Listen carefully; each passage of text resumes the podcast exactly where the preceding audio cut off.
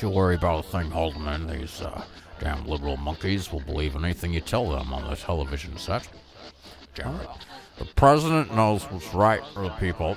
That's why I easily won re-election, kicked the shit out of Commie McGovern and his limp-wristed followers. Sir, buzz is starting to talk about what he knows, what he actually did see. The moon. Give him to Howard Hunt. He'll know what to do. I would if I could, sir, but those damn blacks, Jews, and homosexuals are subjecting him to an undue amount of pressure related to the whole Hang. Watergate. thing. Rose, Yes, Mr. President.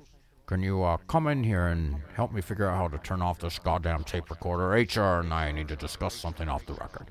Why, certainly, Mr. President. Now he's talking about the thing in Dallas at all. He's not doing that, is he? Uh, give it to me straight, HR. Ah, Christ! You recorded over the wrong part, Rose. What the hell's wrong with you?